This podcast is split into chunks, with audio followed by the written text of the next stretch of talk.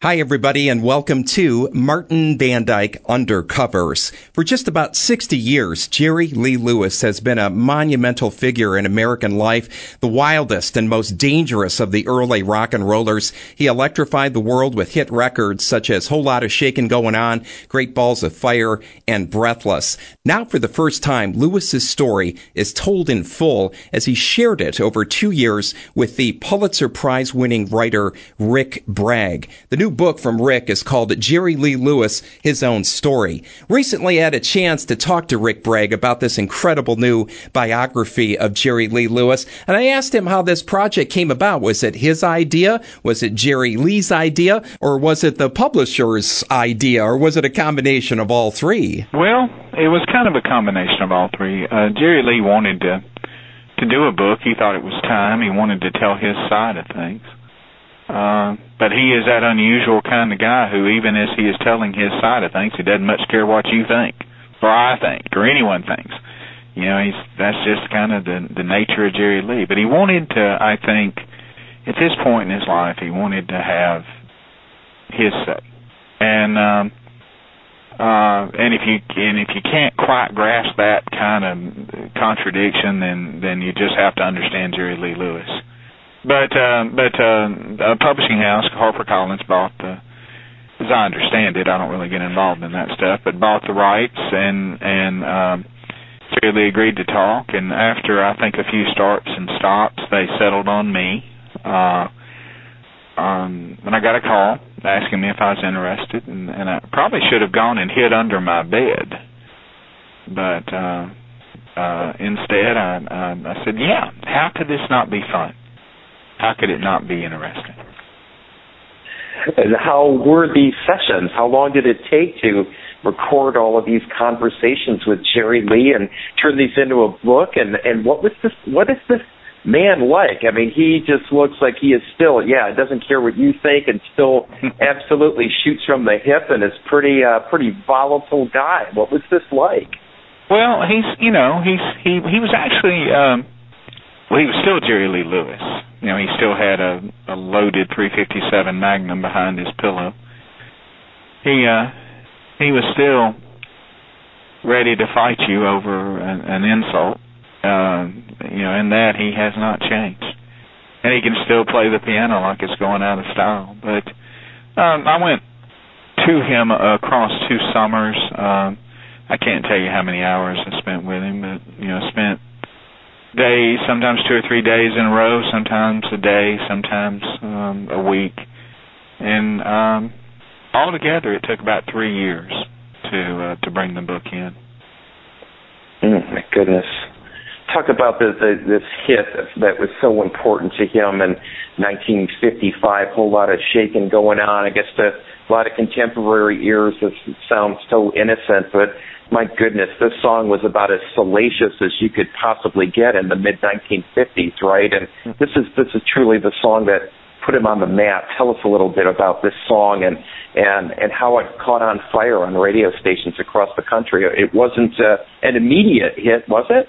No, and it, it came a little bit later. It came after uh, you know Elvis's great string of hits, and then. Um, Jerry Lee had had a small hit with the country song Crazy Arms and um had gotten a lot of great attention, but it was not that blockbuster, that big hit record that he needed. And um he heard the song played for the first time um yes in the mid 50s and and uh he heard it at a honky tonk outside Natchez, Mississippi on Highway 61 and um, a house band at a place called the Wagon Wheel was playing it, and um, Jerry Lee was a little bit late that night. He, he came strolling into the to the beer joint just in time to hear the band kick off this song, this blues song that, if you believe the legend, was was written by a bunch of men drinking wine and milking rattlesnakes on Lake Okeechobee, Florida, and um, he uh it just brought him up cold. I mean, it was just kind of the perfect honky tonk song. And uh uh you know, we we didn't know really what to call rock and roll when he first heard it, you know, and and uh rock and roll had a name, but but Jerry Lee wasn't sure about his place in it. And he heard that song, and he, as he tells me, he says, I just, you know, I stored it away in my mind. You know, I stored it away, and the next night he came in and played it himself, and um, uh, and he would play it on the road, and it would make people go wild. But it was a little too salacious for for to be commercially successful. And uh, when he finally recorded it, uh, even Sam Phillips, the you know the great kingmaker at Sun Records, um, said, you know, I, you know, I just think it's not a commercial record; it's too dirty. And um, um, but um, you know, it it it it did make some radio play, and of course was immediately banned, and would have stayed banned if uh, Sam Phillips' brother Judd had not taken Jerry Lee, put him on a train to New York City, and gone up and talked Steve Allen into listening to the boy play the piano and sing that song. And Allen put him on television that night, and uh, place went wild and because of the power of television, uh, it was just too good a song to ban. Mm-hmm. Talk a little bit, Rick, about his uh, relationships with uh, his contemporaries, and you write so well about uh, his friendships and boy, the competitive nature with everyone from Ray Charles to Buddy Holly, and boy, especially uh, Chuck Berry. Uh, talk about some of the people he was closest to and people he competed the most with uh, on stage as well? Well, you know, early on it was Johnny Cash. Um, and uh Johnny Cash would would listen to Jerry Lee uh you know from the wings. Johnny was the bigger name when they first started playing together as young men on tours across the country, across Canada. And um you know he just turned pale watching Jerry Lee and think you know I have to follow that. And um and you know he uh, Jerry Lee fought Carl Perkins across the trunk of a Buick. Uh but the the the most tenuous relationship would have been Carl would have been uh Chuck Berry. Chuck had uh you know had the bigger name and um and believed he had earned the right. Uh, he'd already done prison time. You know, he he believed he'd earned the right to go on before this. I mean, to to go on last and not have to go on before this pup. You know, and uh, that of course led to you know many near fistfights and led to the night on stage that Jerry Lee finished his set, did two or three encores or three or four, I can't remember and then, before yielding the stage to Chuck Berry, took out a small Coke bottle of gasoline, sprinkled it on the piano, and set it on fire. And played as the piano burned and as Chuck seethed in the wings, and and uh, that contention went on a good bit longer. incredible, incredible. So with uh, all of this. Uh, fame and all these best-selling records, a lot of shaking going on, Great Balls of Fire, Breathless, High School Confidential, and everything basically burned. Yeah, talk about things burning. His career just about burned to the ground in, in 1958 on this trip to England. Uh, it's it's incredible that he ever recovered from this. This was uh, about as bad as uh, a PR disaster as you can get, right? Tell tell us what happened. Well, it, it was it was it was almost the end of Jerry Lee as far as um, his music career went. He had three or four, I think, four songs in the top 100, and uh, you know he had decided that he was going to take Elvis's crown. He was just going to take it and he uh, uh, he did a pretty good job of doing that. And uh, uh, the Associated Press and all manner of, of uh, all manner of uh, writers at the time were already crowning Jerry Lee as, as you know the, the the king of rock and roll and, and uh, the new king. And mm-hmm. uh, uh, he you know books a tour uh, to England, his first real international tour, and uh, he'd been to Australia, but this was like this was to be the tour that put him at the pinnacle of his craft, and uh, he decided to take his his 13 year old third cousin and bride uh, Myra with him. He felt that he you know should not have to hide her. So he took her with him to England despite warnings from Sam Phillips of Sun Records and others that if he did so, it would be the end of his of his stardom. And he he shows up in the airport in London with Myra. Uh, reporters take probably just a you know a few minutes to to zero in on her and ask, Miss, who are you? And she says, I'm Jerry Lee's wife. And that was the beginning of, uh, not the end, but it was the beginning of one of the most um, dramatic falls, uh, I think, in music history. Mm.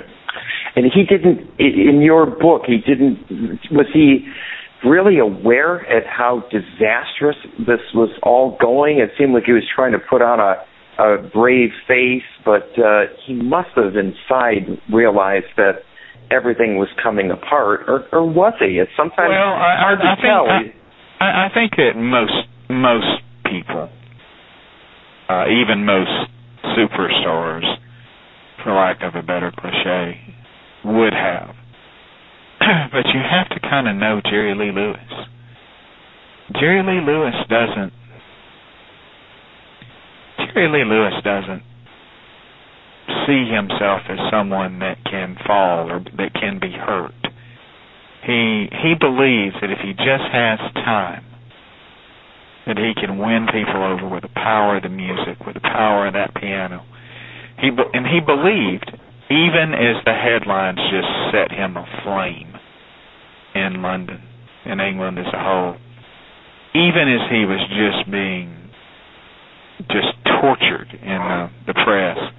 He believed that if he just had a little more time, he just had a little more time, he could win the people back.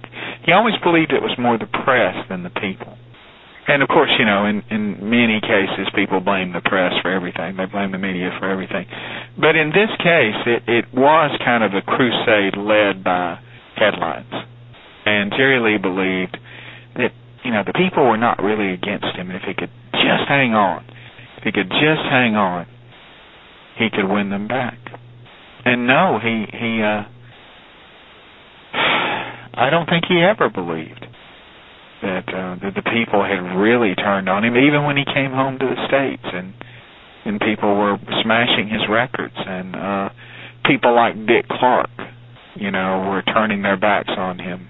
Um I don't think he ever really be- believed that. And if you talk to him now, he will occasionally say, when speaking of the British fans, he'll say they were real nice to us. Um, you know, not not delusional at all. He knows that things went bad. He knows that things went wrong, but he is still slow to come to the to the to the point that the people turned on him. Hmm. So, by all accounts, washed up in 1958 with this. Uh, with the uh, everything happening in England. Ten years later, he writes, you write in 1968, he's the hottest country star in the nation. How did this happen? I mean, this is just an unbelievable turn of events. Yeah, he's a hot star again, and not in rock and roll, but in country. How the heck did that happen? Well, I think it, I think it's because he never went away from country. You know, the the B side yeah. to so many of his rock and roll hits were country music hits, and Jerry Lee is is entwined with country music as he is entwined with soul and jazz and and and honky tonk and blues, especially blues. You know, he is he is uh, there. There are elements of all that music. Certainly, probably less jazz than anything else, but but blues, country, gospel, those things all permeate his music. So he didn't go country. He just waited for the right new song. And you know, he had always covered great country music songs like Ray Price's Crazy Arms and like Hank Williams' You Win Again. He'd always covered those those songs and put his stamp on them. But in the late uh 60s, he again a full decade after the fall, after he had been clawing his way back one honky tonk, one auditorium at a time, he he records a song called um Another Place, Another Time, which was a people called it hard country because it wasn't as smushy as mushy as uh, as country music had become, and he he played the heck out of it, and he put that he put that little bit of honky tonk into his piano roll, and he and he and he and he sang this mournful song about being only being able to have a woman for as long as the jukebox plays, and got it. You know the people that were working in factories and delivering milk and you know swinging hammers the people that had loved him as a rock and roller rock and roll had gone away from them and now all of a sudden here's Jerry Lee Lewis back you know with a with a country music song that they could kind of cleave to and hmm. um it make per it really does make perfect sense in a sociological kind of way, and I don't usually use words like sociological when talking about Jerry Lee, but I think it made perfect sense. What would you say was the most surprising thing you discovered about Jerry Lee Lewis in all of these conversations? Was there anything about his personality, about his career that just really stood out and surprised you above any anything else, Rick? Well, there are a couple of historical things. One was his one was his relationship with Elvis. Um, you know, I th- there are so many versions, and we we, we keep wanting to we keep wanting to pigeonhole his relationship with Elvis. You know, he loved Elvis, he hated Elvis, he was jealous of Elvis, Elvis was jealous of him.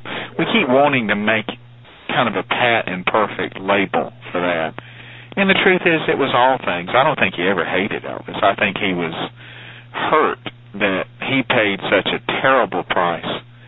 He paid such a terrible price for his relationship with 13 year old Myra, for that marriage, where Elvis, you know, took young Priscilla Presley, you know, behind the gates of Graceland, and people talk, you know, talked about what a good boy he was for, you know, letting her come of age there. And of course, depending on you know how much common sense you apply to this um might not have been as as um might not have been as uh, straight up and down middle american as it was portrayed mm. and and and and so jerry lee did resent that that he paid such a terrible price where elvis got a pass but the fact is that you know he had loved elvis's music he he and Elvis were friends.